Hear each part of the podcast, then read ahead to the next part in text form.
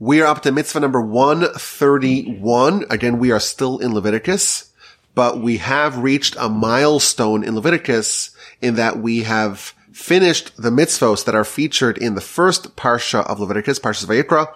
And now we're on to the mitzvos that are featured in the second parsha in the book of Leviticus, Parshas Tzav. And this is a very interesting mitzvah, the clearing away of the ashes atop the altar.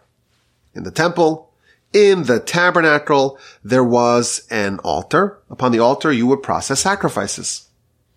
The first sacrifice of the day is the Korban Tamid, the daily Tamid sacrifice. The last sacrifice of the day is the afternoon, the daily afternoon Tamid sacrifice.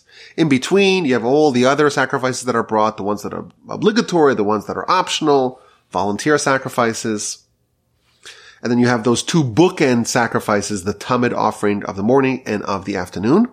And overnight, the animals, the sacrifices were burning atop the altar. This, by the way, mirrors the prayer schedule. We have the morning prayer that is a fulfillment, so to speak, of the morning Tamid offering. The afternoon prayer is the afternoon Tamid offering. And the evening prayer, which can go the whole night, that corresponds to the burning of the sacrifices done overnight. In the morning, there are a lot of coals and ashes atop the altar. Before the beginning of the day's services, before you start any sacrifices, we have mitzvah number one thirty-one. And that is to clear away the ashes from atop the altar, the ashes from yesterday, the ashes from the sacrifices of the day prior. Before you offer any new sacrifices, you remove the ashes of the previous day's sacrifices. This is done by a Kohen. He takes a special shovel and he digs into the coals and he scoops up some coals that's been really, really burnt well. Ideally not the coals of, of logs of wood, but really ones of animals, of sacrifices that have been really, really burnt well. And he scoops a shovelful and he walks down the ramp of the altar and he deposits the ashes near the altar in a designated location. In that place, there were other things like various feathers or bird sacrifices that were not burnt. This is on the eastern side of the altar. And the Talmud tells us that these ashes would miraculously be absorbed into the ground.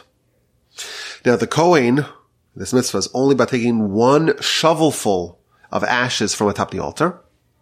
What about the rest of the ashes that were present atop the altar? So they remain piled up on the altar. They are moved to the side, as we shall see, but they remain atop the altar until it gets full.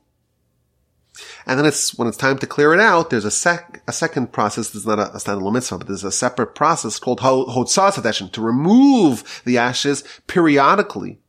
There was a complete cleaning of the altar. All the ashes were removed and they will be placed outside the city, not on the floor of the temple, but outside the city. But this is not done every day and this is not our mitzvah. Now, when the tabernacle was still being used, during the course of the forty years in the wilderness, whenever they transported the altar, they cleared it off entirely. But the mitzvah that we're talking about today, mitzvah number one thirty-one, that relates to the daily practice of removing a shovelful of ashes each morning. Now, the Sefer Chinuch, the book that we are using to study the six hundred thirteen mitzvos, in every mitzvah he gives us a reason, some idea that makes sense to us. Why would we have this requirement to remove a shovelful of ashes every day and then on occasion to remove all of them? That is to beautify and glorify the temple. The temple is about having a place where we can advance our relationship with the Almighty. And part of it, of course, is sacrifices and all the other things that were done in the temple. But it's much nicer when there's not so much ashes strewn about. It's more beautiful when the altar is cleaned, it's cleansed, it's polished of all the ashes. And he also adds, when there's, of course, a fire atop the altar, when there's so much ashes everywhere, the fire doesn't burn as brightly. It's influenced by the environment. So you clean it out and the fire burns better. These are two reasons that he offers us to make the temple a nicer place. And then the, the impact of the location of the, of the temple is going to be augmented. It's going to be more powerful. And also the fire will burn more brightly, and thus it'll be a more powerful fire. Now, as he always does, the Sefer Chinuch offers us a sampling of mitzvahs. Again, every mitzvah follows the same pattern, gives us the basic idea of the mitzvah and the reason, or a reason that can be palatable for us, and some sampling of laws. He tells us this is a priestly service, meaning it cannot be done by an ordinary Israelite. It must be done by a priest. And the priest must be properly attired, bedecked in the special garments of, of the priest. He wore the specially priestly garb. However, it's not the same priestly garb as he offered for service. Think about it. You know, you're going up to the, to the top of the altar and you're getting a bunch of ashes and you're shaking all the ashes about. You can imagine how dirty you would get doing that. So therefore, there is a separate set of garments that every Kohen had. It's the same garments, but they're old. They're maybe like a backup pair. You know, it's like when you, when you get your clothing dirty, you say, okay, when I paint the house, I'll wear these, you know, these pants and this shirt. This is like my dirty clothing. It's the same clothing, but now it's a little tattered. It's a little ripped. It's the backup pair. The Kohanim, the priests, would have a backup pair of clothing. It's the same clothing. You have to wear the special priestly garb, but it doesn't be like the, the nicest one, because you're after all going to get very dirty and you're going to be all, all full of ashes. And, you know, so you wear a separate designated garment to, to not get your other set of garments all dirty and soiled. It's not appropriate for someone to do the work in the temple when they have soiled and dirty garments. And the example that he gives is that it's not appropriate to serve a master with soiled garments. You think of how in a restaurant you have the cooks, the line cooks, and they're all with the food and they're getting all dirty and sweaty. And then the waiters are all dressed, you know, to the nines. They have their bow ties. Everything looks perfect. Because if you're going to present the food, you want to make sure that you're dressed properly. Similarly, if you're going to do the work, the service in the temple, you have to be dressed perfectly. When you're clearing out the garbage, so to speak, you wear your more soiled garments to do that service. Now, when is this done? So the Sefer Chinuch tells us that it depends. On a typical day, it's done at dawn. On festivals, these, these are busier temple days, it's done at the beginning of the last third of the night. You divide the night into three. And the beginning of the last third, so sixty-seven percent of the way through the night, that's when it's done on festivals. And on Yom Kippur, the busiest day in the temple of the year, especially because there's only one Kohen to do all the work, we get started much earlier. It starts at midnight. And then he tells us how it is done. The Kohen that wins the lottery, not the lottery, as we shall see, the Kohen who wins the lottery to be the one to remove the ashes, they first must immerse in a mikvah.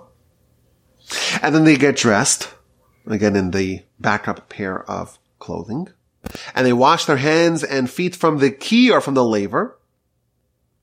And the other Kohanim would warn them not to touch the pan, don't touch the shovel, until you wash your hands and your feet. The shovel, by the way, is made of silver. And the Sefer Chinuch gives us the exact location of the shovel, where it's typically placed. It's on the west side of the altar, between the altar and the ramp. He takes the shovel and he ascends the altar, and he arrives, and there's, you know, the smoldering heap. There's still a fire. There has to always be a fire atop the altar. But yesterday's sacrifices are now coals, but he maneuvers the coals, moves them to and fro this way and that way until he scoops up some coals that are really, really well done. And he takes in the shovel and he descends the altar down the ramp. And instead of making a right turn to go to the west side of the altar when he walks south down the ramp, instead of making a right turn, he makes a left turn. and goes on the east side of the altar north, walks about ten cubits to the designated spot where the ashes are placed, places the ashes and the coals on the floor. And again, this is where the other items were placed, the feathers of the birds and the leftovers, the ashes of the inner altar and the ashes of the menorah.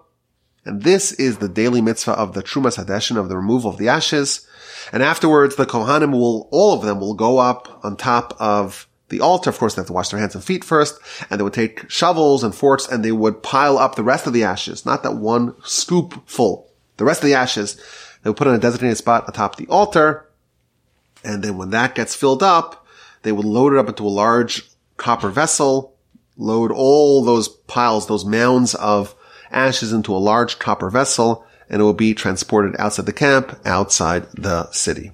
This is a very interesting mitzvah.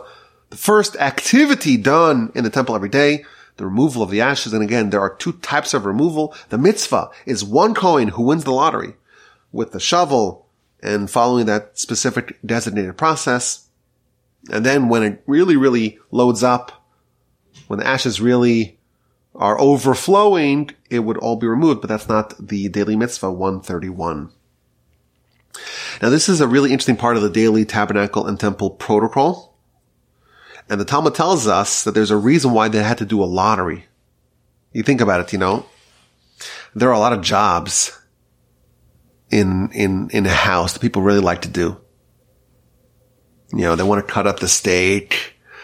Or, or, or they, they like, uh, my kids like to sweep the floor, but not to like scoop it up, just to, just to move around with a broom. But to take out the garbage, that's not as coveted. People don't want to do that as much. But the temple's garbage, so to speak, to remove that was a highly coveted activity. And all the Kohanim wanted to do it. And they instituted a lottery because previously they had a different system, and that was a race. First come, first serve.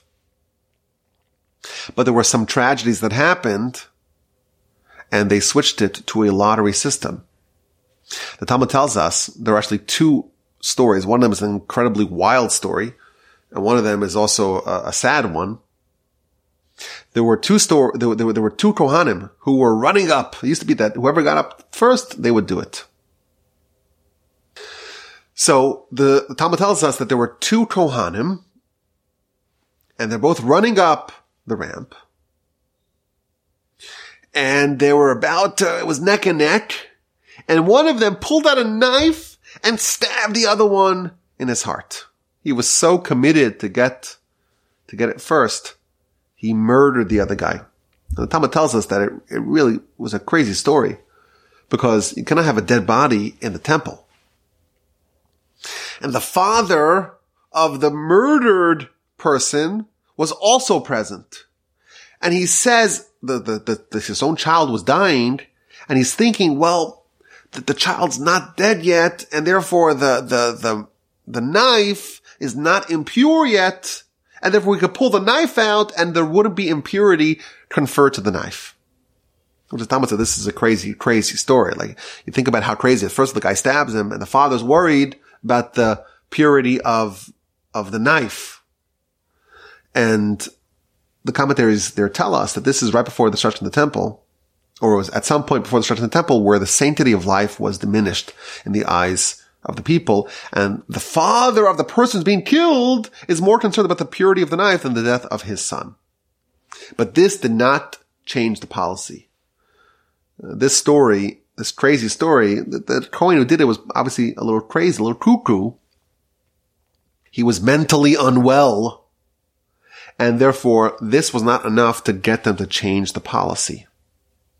But there was a second story the Talmud tells us. Again, a close race down to the finish line, and there was no murder that happened there. Instead, one of the contestants shoved the other guy off the altar, and he tumbled down the altar, and he broke his leg.